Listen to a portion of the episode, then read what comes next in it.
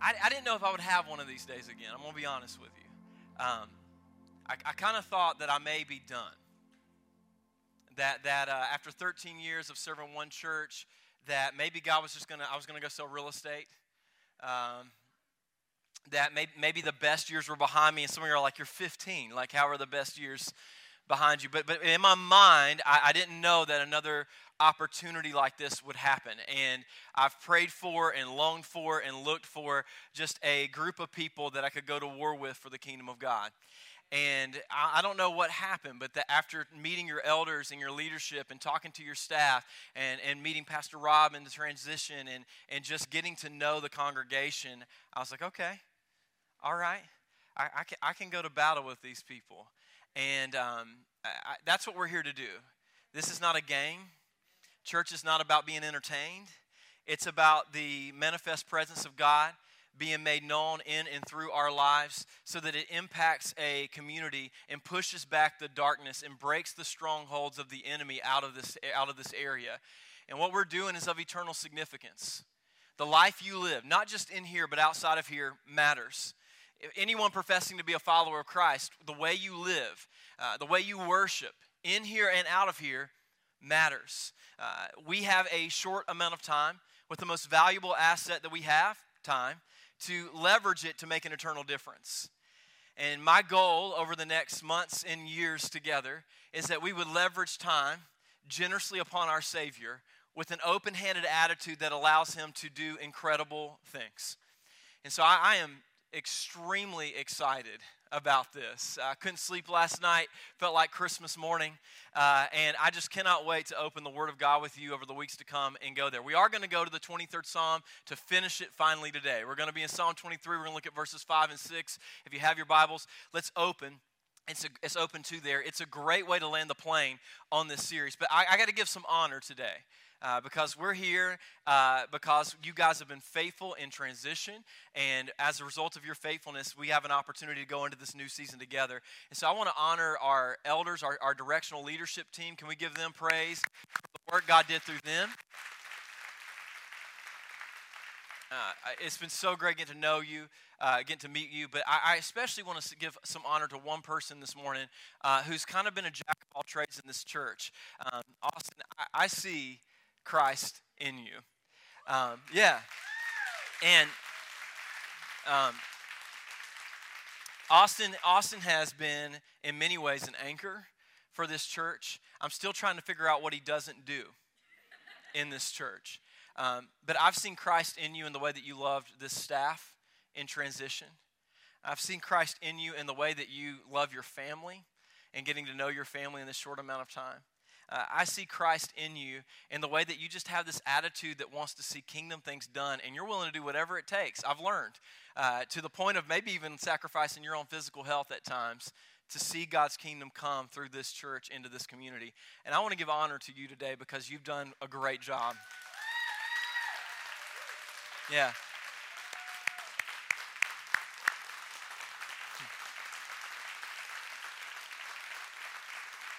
Yeah.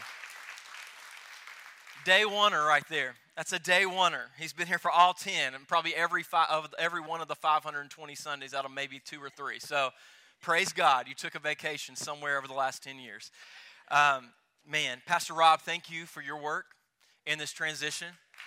Yeah. Uh, for loving our church well and we're going to honor Pastor Rob in the weeks to come. And so uh, stay tuned with that as we uh, look to continue to try and give honor and build a culture of honor here. Hey, Psalm 23 is one of my favorite Psalms. We've been trying to put it to memory. It says, The Lord is my shepherd, I shall not want. He makes me lie down in green pastures. He leads me beside still waters. He restores my soul. He leads me in paths of righteousness for, my, for his namesake. Even though I walk through, oh, excuse me, he restores my soul, leads me past the righteous for namesake. Yeah, I got it right. Verse 4. Y'all weren't, y'all weren't like watermelon the words back with me. I was hoping someone would be like, yeah, we memorized it with you, Pastor. We'll work on that. Verse 4 Even though I walk through the valley of the shadow of death, I will fear no evil, for you are with me. Your rod and your staff, they comfort me. You prepare a table before me in the presence of my enemies. You anoint my head with oil. My cup overflows. Woo, he's a good God. I get to preach that today. I'm grateful. I'm going to have fun. I don't know if you're going to have fun, but I'm going to have fun in verse 5. Uh, you prepare a table for me in the presence of you anoint my head with oil, my cup overflows. Surely, goodness, surely, if he's that good, goodness and mercy will follow me all the days of my life, and I will dwell in the house of the Lord forever. This is the word of God for the people of God. Thanks be to God. Amen. So, uh, old Baptist preacher one time, I was uh, at one of these, like in Piedmont, so you know it was the boonies. Anybody know where Piedmont is? Okay, yeah. There ain't nothing like going and getting Mexican food in Piedmont and then going to church. Uh, there were these three preachers. One, one preached hellfire, one preached brimstone, and one preached the end. So it was hellfire and brimstone. And uh, there was a lot of yelling. I don't really know what happened. It was an experience. I was scared. And I wanted to commit to whatever was going to keep me from whatever they were talking to at the end of it.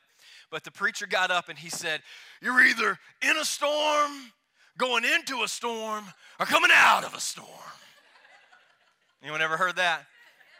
And so, so you, you kind of build a complex up when you hear preaching like that, that when things get good, you start getting nervous because you're just waiting on like it to go wrong. Because I don't know about you, but I've gotten really good at embracing what I would call the suck in life. Maybe that's inappropriate, but like, like I can endure when things like when things are going wrong. I'm like, oh, comfortable. When things start going right, I'm like, what's what's wrong? And I start looking, like I get I get nervous, and I start looking, and it's because I've, I, I in my mind have concluded wrongly that life is a series of battles and blessings. So when you're a series of blessings, you should be looking because there's a battle that's going to come and if you're not prepared, it's, it's not going to be good, right? Uh, so every time I'm in the season of blessing, I found myself getting nervous because I knew there was a season of battles coming. So I almost never enjoyed the season of blessings because I was worried about the battle that I didn't see. And then I would get into the battle and I would, like, in the midst of the battle, get comfortable with it, and I wouldn't expect God to show up. I would almost become a practical atheist. And what I mean by that is, I would pray things that I didn't expect God to actually answer. I would say things that I didn't actually believe about the character of God on repeat. And so I kind of had this fatalistic attitude that I would speak over my life and over the way that I viewed the world around me that all came from this mindset of life is mainly battles with a few blessings until you get to heaven and then maybe it'll all be good and it'll be fixed and we get to like hang out on clouds and sing Michael W. Smith songs because friends are friends forever. Amen. Praise the Lord. Right? But but there's something that happened called life that began to test that thought that it's battle, then blessing, blessing, then battle. It, it, was this moment where I realized actually, I think life is two tracks. One's called battle, and one calls, one's called blessing, and I'm constantly on both. It's both. It's not that in this season of your life, I would submit to you that you have nothing but battles. No, there's blessings. You just may not be valuing the blessings, but there's blessings. And it's not in the seasons where you just see blessings and it's like, oh man, Jesus is so good, you could like grab him out of the sky because he's so close. That, that, that there's no battles. There's battles, you just aren't seeing the battles. Hallmark movies and Christmas spirit done got a hold of you. Praise God. All you pumpkin lovers, you finally won. It got cold. Mm-hmm. Anyway. So, so, uh, what I've learned over the last several years of my life is that life is not a series of battles then blessings, but it's parallel tracks that run in my life. And I've got to work the tension of understanding that in this life, God has blessed us, is at work with us, will never forsake or leave us, brings good gifts to us, is a good father that loves to give good gifts to his children. And in the same breath, there are these things called battles that resist the work of God and resist the advancement of God's kingdom in, in futility that exist that we still have to deal with. See, life is not one or the other, it's both and. And in the 23rd Psalm, what's been going on is King David has been rattling off the sufficiency, that's a big word for saying he's able in all seasons and in all circumstances, of Jesus to lead him through whatever he is facing. He can lead him through the valley of the shadow of death, which is the worst thing that humanity can face. He can lead him to green pastures. He can lead him beside still waters and give him peace that is like a slow flowing river. And so, in this humble brag that David has been doing about his good shepherd, at the end of his life, when he is writing this, he comes to verse 5 and he says, This You prepare a table before me in the presence of my enemies. So, there is a blessing in the battle. It's not one or the other.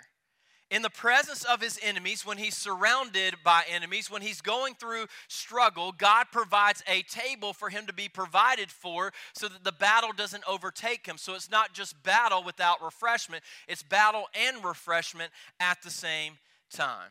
You see, David here subjects God's care to what we might call the ultimate test. He is asserting in verse 5 of Psalm 23 that God's care cannot be negated or destroyed by the fiercest enemies. There's a lot of people that don't like you. I'm just to go ahead and let you in on a little secret. They don't like you, they, they don't care for you. They may say they love Jesus, but they don't love you. I don't know how that works, but you know, nonetheless, bless their heart, Jesus will work on them. I learned this what you say in the South after 13 years of being away. Whenever someone does something sinful, stupid, or they can't really do it, but everyone's applauding them as if they can, you just say, bless your heart, and, and it covers everything. So you can say anything you want from what I understand in the South, as long as I follow it. I lived in California for 13 years with bless your heart. So, bless your heart, they can't sing. Uh, and then no one's offended. Is that how it works? I'm learning. You see, David in the fifth verse sees himself at a banquet table while, they, while his enemies are gathering around him. While they threaten and snarl, he sits and feasts. Such is the care of God. It brings me to, to, mind Genesis chapter 50. It's one of my favorite stories. In Genesis chapter 50, verse 20, there's this guy named Joseph. Joseph had a pretty incredible story. He went from being one of his youngest of the brothers that got bullied and picked on. Any of you, the younger brother that got bullied and picked on?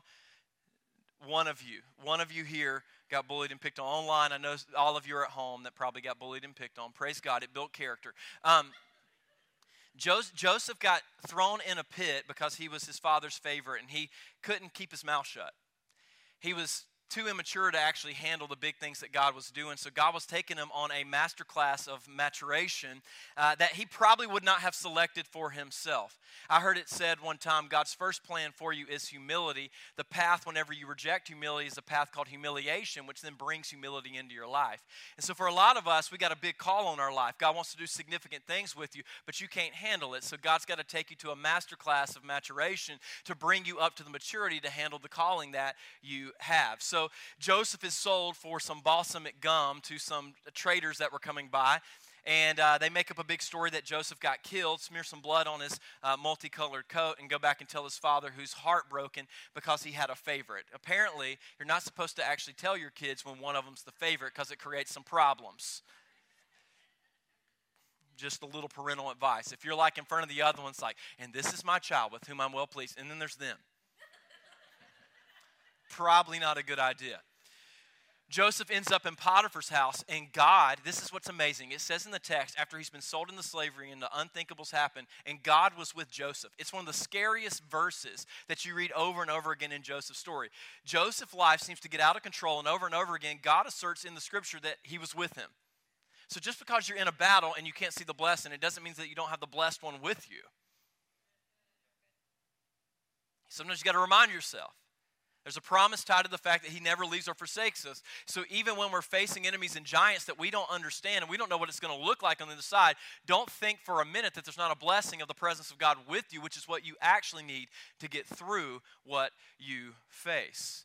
So God was with Joseph, and things went well in Potiphar's house. He rose to being basically being able to do whatever he wanted in Potiphar's house. And one day, Potiphar's wife said, "Oh yeah," and Joseph said, "Oh no," and it went wrong, and he ended up in jail.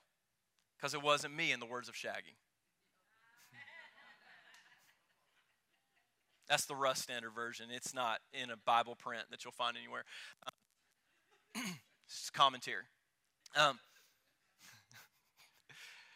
so he ends up in prison, and he rises in prison, and the words come again, and the Lord was with Joseph. And then, out of all of this misunderstanding and years of his life that seemed to have been wasted and thrown away, God never loses a battle and he never wastes a hurt and he never wastes a tear and he never wastes a heartache. And so, all of a sudden, God rises him up out of prison, even after he was forgotten, after translating two guys, the cupbearer's dream. He's forgotten and he's brought before Pharaoh and he becomes second in command under Pharaoh. And then a famine breaks out. And God, in his providence, had a plan with those ratty brothers that threw him into the pit. And out of nowhere, they come showing up looking for grain because the only people that had grain were the people in Egypt because God was with Joseph and gave him wisdom. And all of a sudden, he's standing in front of his brothers, and he's probably thinking what you and I would think if we had lots of our life taken away by our ratty brothers, like, I'm going to get them. This is my moment. But after his father dies and his brothers were afraid, Joseph looked at him and encouraged him and said this about the battle of what these once enemies had been to him. He says in Genesis chapter uh, Genesis chapter 50, verse 20, he says, uh, What the enemy meant for evil, God intended for. Hmm. That's maturity. Don't worry, your life is going to be safe. What the enemy meant for evil, actually, God took and turned for good. He prepared a table in the presence of my enemies. You see, David had real physical enemies who desired his demise, the author of the 23rd Psalm. Uh, his father in law tried to kill him once or twice or three times, or maybe four. He had his own nation that he would once leave, have an army that was coming after him and hunting him down. There was the Philistines, which they became friends, but they weren't friends in the beginning because there was that whole Goliath issue. Um, but then he went and like lived there for a while because they and they were like really friendly with him. But then he didn't live there and attacked them again. It's really a, a love hate relationship. It's complex, right? So David had real physical enemies, and you have real physical enemies. There are a lot of people that don't like you, but I would submit to you that there's three bigger enemies that many of us aren't aware of that try to surround us in our Christian walk and our Christian faith. In fact, I would submit to you that the three biggest enemies of the believer are the world, number one. Number two, uh, the world, the flesh, and the devil. The world, the flesh, and the devil. And if you're not paying attention, the human enemies pale in comparison to these three enemies because these are probably the biggest nemesis of your life and the biggest nemesis of keeping you from what you actually have been created to do for the glory of God. The world, the flesh, and the devil. Let, let me explain the three eh, biggest enemies. The first one being the world. The word cosmos is, appears 188 times in the New Testament. Cosmos. It's a strong Greek word, right? And, and, that word appears over and over again to discuss and bring up the system of the current world, but before Christ came and established his kingdom. And so the idea is there is a system that works counter to the system of God, that works counter to the values of God. And we were born into that system, and in our flesh, desire and value that tick for tat system. It's a graceless, merciless system. It's a get one up on anyone that you can, YOLO, live your best life now because this is all we've got until it's done. And, it's this evil, uh, corrupt world that works opposite of the way that God originally intended in his creation when he created and called it good. First John chapter 2 brings this system up and he says this, do not love the cosmos or the things in the world. If anyone loves the world, the love of the Father is not in him. And that's where a lot of preachers then go and say, so don't be in a movie theater because when Jesus comes back, if you're in a movie theater, you're going to get left behind. That's what they used to say back in the 70s and 80s. Anyone ever hear that? And you were afraid to be in a movie because you're like, Jesus, please don't come right now. I just need an hour and a half because I want to see Jaws. I just want to see a shark eat people. I know it, I know it's sadistic, but it's Halloween, and I'm trying to get her to cuddle with me in the theater in a holy way, Lord, in a holy way. the, the point is not that you don't enjoy what's a part of this world. The point is that you don't become one with the system of the world, that you don't get into a situation where your heart is turned toward and you live as a citizen of this system. Before we have a president, we have a king if you're a follower of Jesus. Before there's any government authority or any authority in your life, we have the authority that is over our life. So we have a king before we have a president. And just to be honest with you, he doesn't need your vote to be king. He doesn't take votes. In fact, if you look at the biblical record of voting, it's worse than America's. I mean, they voted to go back into slavery after they had been broken free.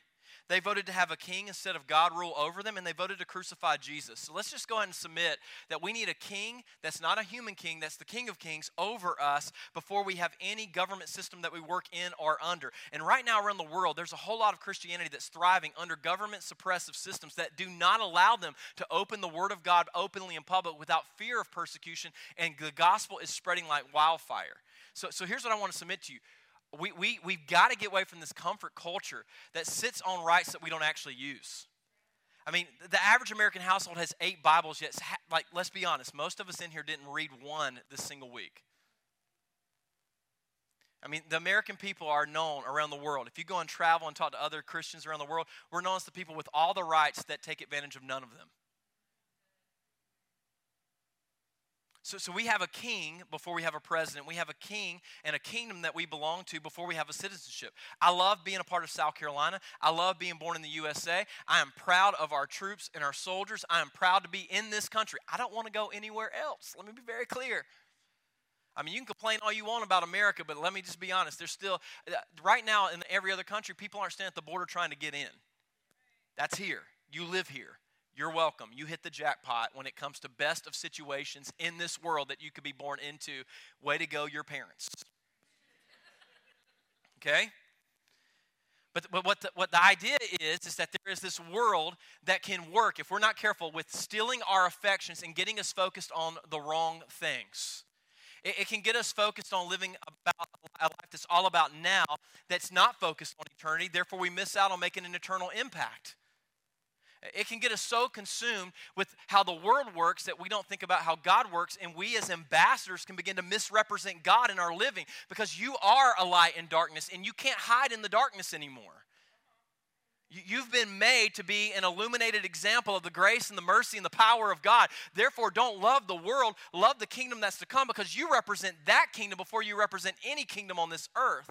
Your allegiance is there first. Notice what he goes on to say For all that is in the world, the desires of the flesh, we'll bring that up as a second enemy in a second, and the desires of the eyes and the pride of life is not from the Father, but is from the world. This system that's set up to counteract and contradict the values of God. And the world, verse 17, is passing away, along with its desires. But whoever does the will of God abides forever.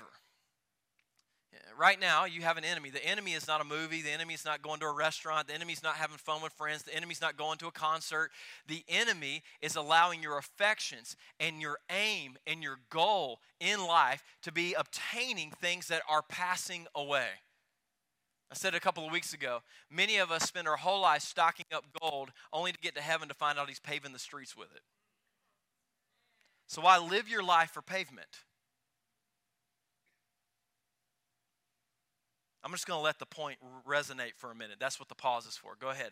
It's because some, some of you are like, yeah, 40 years, been just stacking up little chunks of gold in a safe, waiting for and hoping for a pandemic, stocking up guns and ammo, just wishing. Maybe you should consider that you were created to live in such a way that represents a kingdom that is coming and not passing away instead of the way that you've been living for a kingdom that will not even be here at the sound of the trumpet when Jesus comes back.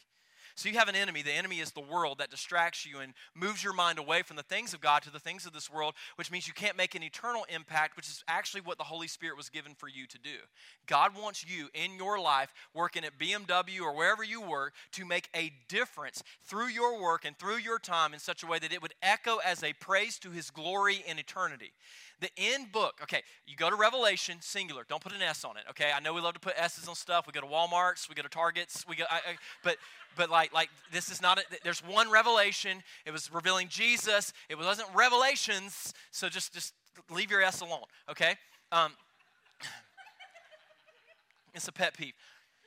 In, that book, when Jesus is restoring the new heavens and the new earth, it says, this is kind of a peculiar thing, it says that we were at the, we'll be at the wedding feast, and people began to sing the songs of Moses, uh, began to raise the cup. And the idea is that, get this, everyone you read about in history will be at that wedding banquet feast that's in Christ, and they will begin to lift the cup and say, I was in the backwoods of nowhere, a murderer, and in a burning bush, God spoke and used me to set an entire nation of people free.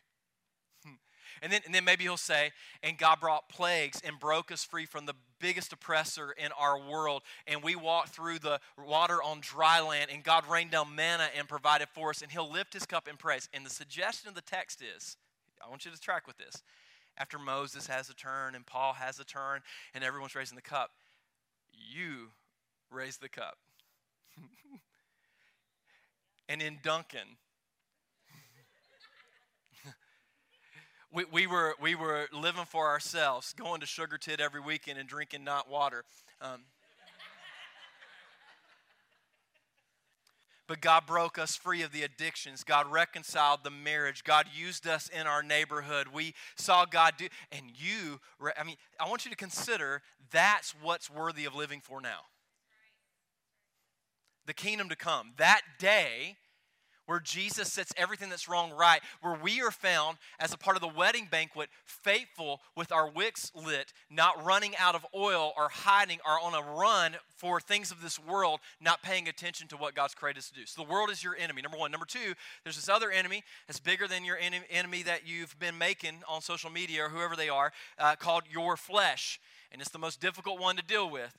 A person abiding in the flesh cannot produce the fruit of the Spirit. We're told that in the book of Galatians. The fruit of the uh, flesh is lust and deceit and lies. It's corrupt. It brings disunity within the family and within the church. But a person, this should be countered with this a person abiding in the flesh cannot produce the fruit of the Spirit, but a person abiding in the Holy Spirit will not produce the fruit of the flesh.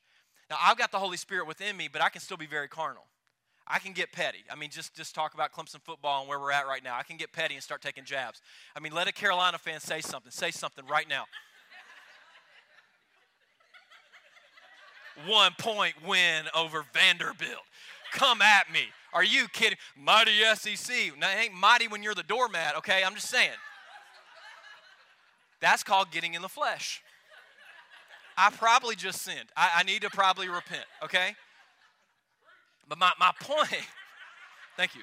My point, my point, go Chanticleers. My point is that when I abide in the Holy Spirit, I get righteous fruit. But when I abide in my flesh, it does not help or contribute to the work of God. God doesn't need my effort. He needs my effort to submit to allow his effort to flow through me. That's why it says in Luke 9 23, if anyone will come after me, he must deny himself daily. How often do you got to get over yourself for God to work through you? It's a daily occurrence. Sometimes it's an hourly occurrence. Let's be honest. For some of us, it's a minute by minute occurrence because I could have given them a piece of my fleshly mind and that wasn't going to help. Someone didn't need to know that on social media. Stop saying that. Stop bringing all the carnality to your social media account thinking that you're working and representing Jesus well. It's a misrepresentation of his kingdom. You see, the daily battle for the believer is allowing the Spirit of God to sit in authority over the flesh. Before you met Jesus, you were spiritually dead. You thought it, you desired it, you did it. So your flesh desired it and wanted it, told your mind we have to have it. Your mind then went, How are we going to get it? and began to uh, use your body to go and do whatever it took to get it. And for many of us, we've sinned against our own body because we had to have that thing. We tore ourselves down physically. We exhausted ourselves because we had to have that thing, because we were living in the carnal way of living. But it doesn't have to be that way anymore. Jesus, uh, when you accepted him and received him, put the spirit over the flesh. So now you have desires, you have thoughts that come into your mind, and not every one of them needs to be heard or seen. You have a filter called the Spirit that you run that through, and the Holy Spirit's like, whoa, whoa, whoa, eh, eh, what, what's the goal here? You trying to sleep on the couch? Is that what you're trying? Like, like, because if that's the goal, go for it. You trying to break the family up? You trying to bring chaos? You trying to make this a five-hour conversation? And so the Holy Spirit begins to filter and give us God's thoughts, which are not our thoughts. They give us God's way, which is not necessarily our way. You see, the flesh must be submitted to the Spirit. The Spirit, when it sits in authority, uh, begins to tell the mind how to think God thoughts, and then begins to tell the body how to honor God with those thoughts and carrying them out. Simply put, are you living by the flesh? Are you living by the Spirit? In Christ, you are spiritually alive. The Spirit tells the mind what to think. The mind surrendered to the Spirit tells the body what to do. And the results are God glorifying and fruitful. What do you want? God glorifying and fruitful living or carnal living that may make you feel good in the moment but will leave you empty and dry and in need in another. The flesh is an enemy. It's a bigger enemy than whoever, Bernice, Beatrice, whoever it is you've been fighting with. And if you're not careful, the flesh will take you down. Number three, there's this uh, third enemy called the devil. And I know that every time you bring the devil up in 2021, people think you're talking about Bobby Boucher's mom and you're going crazy. But the devil, the devil is real. He is a fallen angel. He led a rebellion against God, and one third of the heavenly host in the book of Job, according to it, were thrown out of heaven onto the earth before God created the heavens and the earth. That one third of the heavenly host, they are not omnipresent. They can't be in all places at all times. Uh, they are finite. They are created beings. They are under the authority of God. They've already lost the fight that they were fighting against God, and their pending judgment is a pending date that has no opportunity for redemption, which is why they hate you, because you walked in sin being deceived by the devil like your first father Adam and your first mother Eve, but God sent his son to bleed blood to redeem you and give you what they didn't get. And that is the opportunity at redemption in life with him for eternal.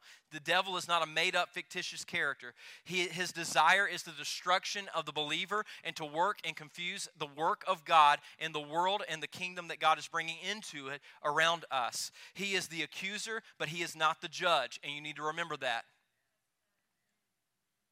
He is the tempter, but he does not make you sin.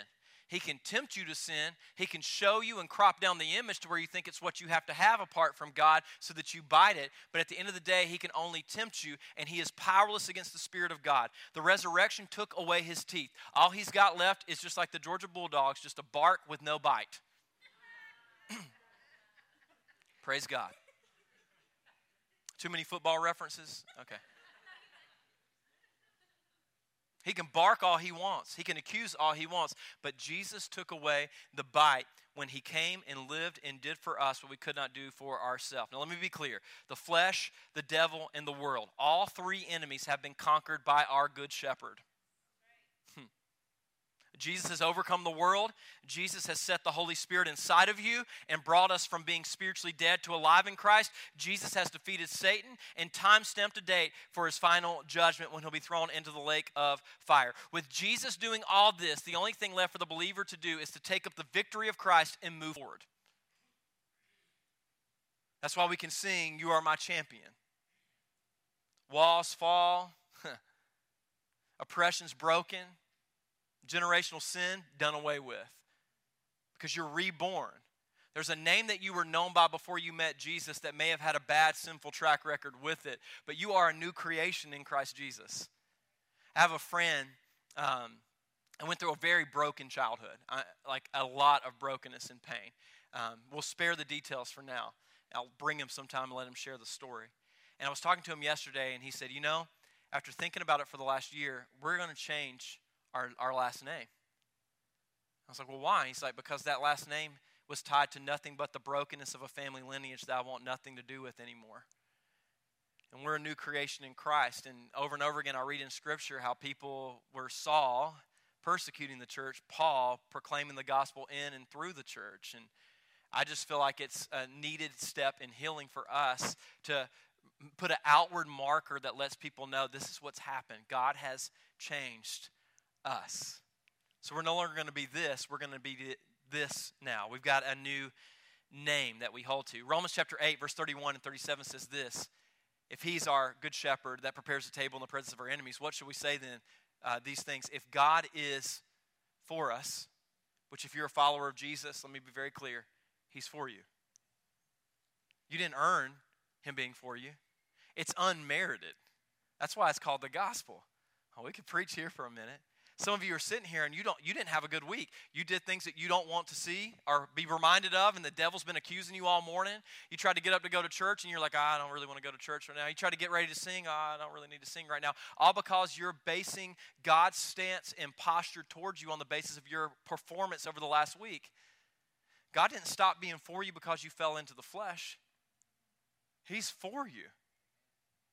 You've heard it over and over again, and you're saturated with it in the South. But let me be very clear and remind you, because we need to be reminded God cannot love you more than He already loves you in Christ Jesus, and He will never love you less than He loves you in Christ Jesus. You have been fully received and accepted. He's not wringing His hands out, having second thoughts or second questions in His mind about whether or not He should have extended the offer to whosoever since you jumped up and said, I'm a uh, whosoever. No, he, he loves you.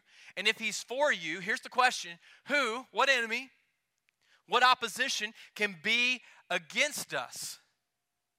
Did you forget that He, the Father, who did not spare His own Son, Jesus, but gave Him up, okay, gave Him up for you? So that He could justly say, Mine. You belong to me, who gave him up for us all. How will he not also with him graciously give us all things? Who shall bring any charge against God's elect? What are you going to say? See, for, for the believer, there's everything that you were known by before Jesus, and there's everything that you are now because of Jesus. Now, I understand that you've not been a perfect representation of Jesus since you met him, and you've got some things that people could accuse you of that are quite sinful. And so, in shame, and you run and you hide and you try to run from that reputation. So, you've been on this rotation of rotating churches about every three years because about the time they get to know you, they get to see stuff that's not pleasant and you run. Hmm. But what, what I want you to understand is God knows you, He sees you, he knows where you've been. He knows the worst thought that you've thought. He knows the worst things that you've done. And He still sent His Son for you because He loves you and desired your reconciliation, your forgiveness, your redemption. And so the, the question is who's bringing the charge? Is it your flesh bringing a charge against you? Is it the world bringing a charge against you? Is it Satan bringing a charge against you? And are you buying into them as being the judge over your life or the one who sent His Son to redeem you, who will actually judge? Are you giving Him the authority to be the Word? Over who you are. Look at what verse 34 says. It says this Who is to condemn? If you're in Christ Jesus, there's no condemnation, last I checked. So stop condemning yourself. Stop playing the devil's tape.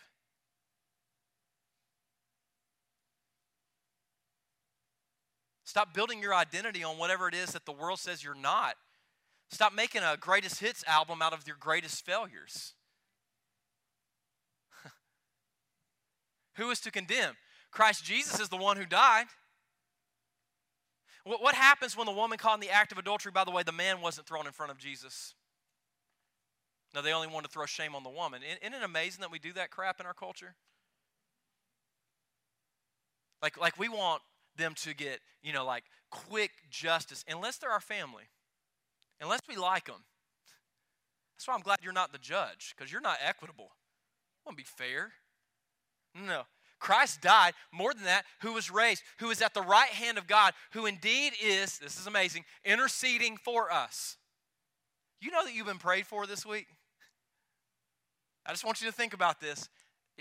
Yeah, hopefully someone prayed for you in this room. But if no one prayed for you in this room and you're in Christ Jesus, He's been interceding for you. That's how loved you are.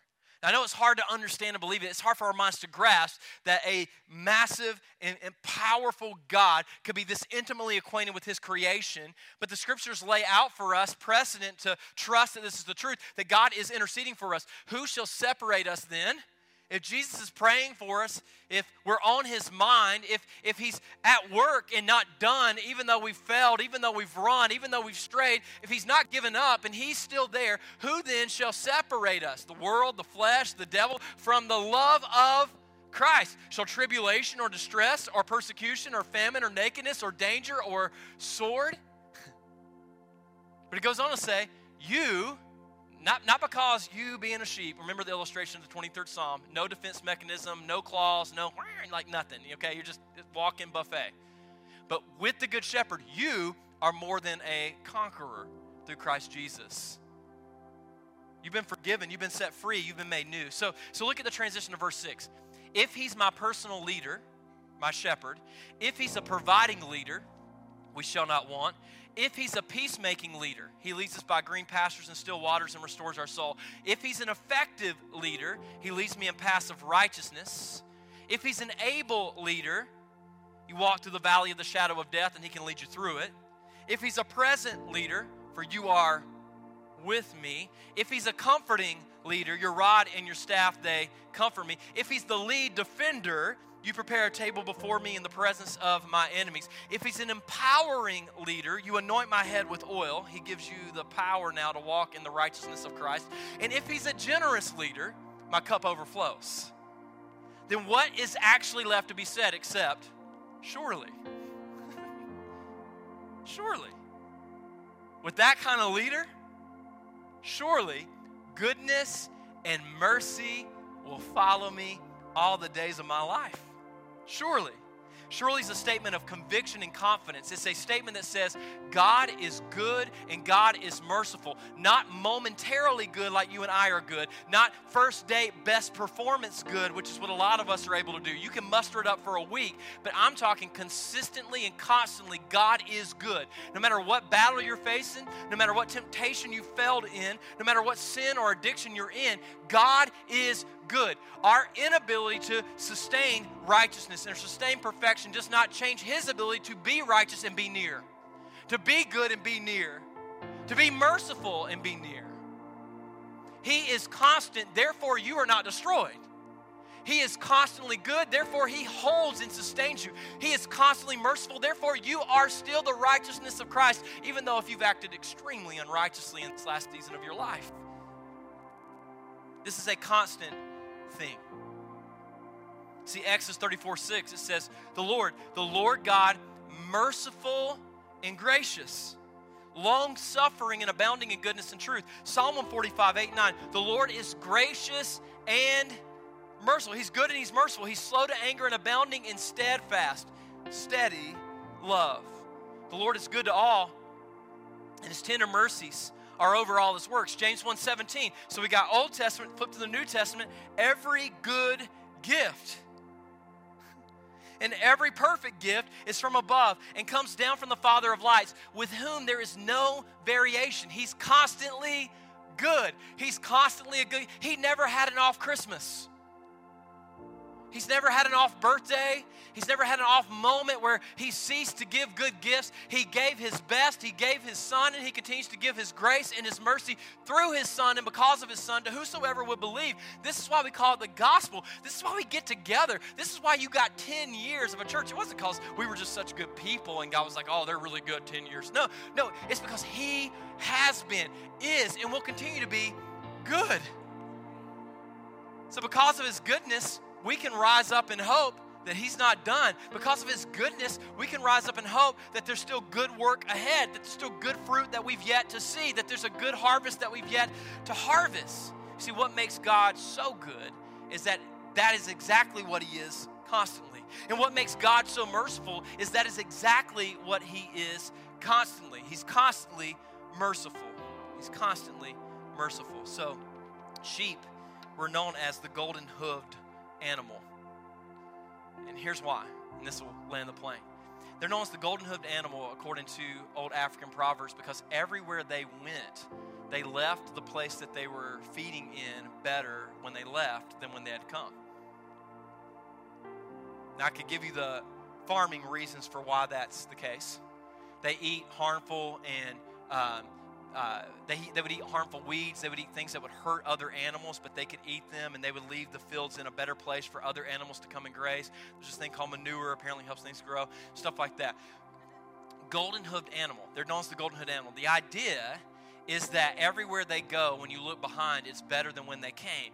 And so, if goodness and mercy are to follow the believer, a good question for us to consider is the wake of what's coming behind us if God's goodness and mercy is marking our lives, are we seeing a wake of goodness and mercy behind the wake of our life?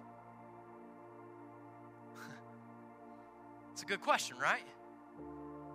If His goodness and mercy, which is unmerited and unfounded by the grace of God and the constant goodness and mercy of Him in my life, if, if that's what's constant in me, and that's what he's given me, then am I living, uh, leaving a wake of that behind me everywhere that I go? What do you leave behind you? That's the question I want to land on.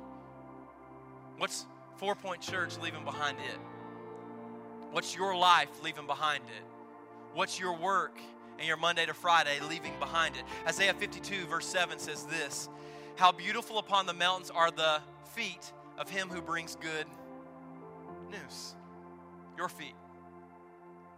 And everywhere you go is the light of Christ, bringing good news, who publishes peace. Not peace you derive from yourself, but peace that comes from the Good Shepherd, who brings good news of happiness, who publishes salvation, who says to Zion, Your God reigns. We're good news people. Let me say that again. You've been created in Christ Jesus to be good news people. So everywhere you go, there should be a wake of good news that comes after you. The world's filled with bad news. They don't need no help getting more bad news. But you are a good news person. We're a good news church. And it's our job to live in such a way that represents what God is giving us in His goodness and mercy that follows us so that we leave behind a wake of goodness and mercy. So, what are you leaving behind you? Do you leave behind peace or turmoil? Do you leave behind forgiveness or bitterness? Some of you are like, you were preaching good until you got personal, Pastor. That's the whole point. If it ain't personal, it ain't going to change nothing. We won't, we won't change. I didn't preach for your amen. I don't preach for your applause. I preach that the power of God would change and impact you so that you'll be a new creation in Christ. I don't know where you're at right now in your relationship with Jesus, but I guarantee you, you stay around the people of God with the Word of God opened up and the Spirit of God at work, you will not be the same person a year from now that you are on this day. And that is my ambition and the aim for which we preach and serve and do everything that we do. I want you to change and be more like Jesus. So, are you leaving behind a wake of his goodness? Are you leaving behind a wake of chaos? Both point to the shepherd, either a good one or a bad one that you're currently being led by. Finally, is the fruit of God's kingdom seen behind you? Hmm. I believe that the best is yet to come because the good shepherd's here. He's not showing up because you hired a pastor from California that preaches barefoot and talks really fast. I'm one of you, I'm not a hero. I'm not a celebrity. Like, like I will be, let me be very clear, I will be the lead repenter of this church. I'm going to lead you in repentance. When I screw it up and I'm not the husband I'm supposed to be, I'm going to have accountability in this church that I'm going to repent to. I, I am not going to be a coward with my own sin, but then yell at you about coming before God and trusting Him as a faithful Father that forgives in your sin. No, I need mercy and I need grace. I'm going to lead in desperation. I'm going to be the most desperate looking Christian you've ever seen in this church. I need Jesus. I'm going to be the one that echoes, I need thee, I need thee every hour, Lord, I need thee. Like that that's going to be the way that I live. I don't know how else to do it. I can't, I, I can't sit up here and act like I've arrived whenever I am on the process of sanctification and I've not yet reached glorification, and none of you have either. So if you're imperfect and you're willing to be a lead repenter, if you're willing to be a good news people, if you're the kind of person that wants to live a life that's desperate for Jesus, meaning it's unexplainable apart from his spirit and his power, then I'm inviting you to come with us and let's charge the gates of hell for the glory of Christ, knowing that he has conquered it and the only thing they got left is defense and we've been put on offense until Jesus comes home. Let's watch what God does when we unite around his gospel and we allow a Spirit to do powerful things through us. If you need prayer, that's what we do here. We've got people at the altar that would love to pray with you. There's people in the back that'll be in the back that would love to pray with you. But you move as the Lord leads as we respond to the Good Shepherd who leads us in every season of life. Amen? You stand and you move.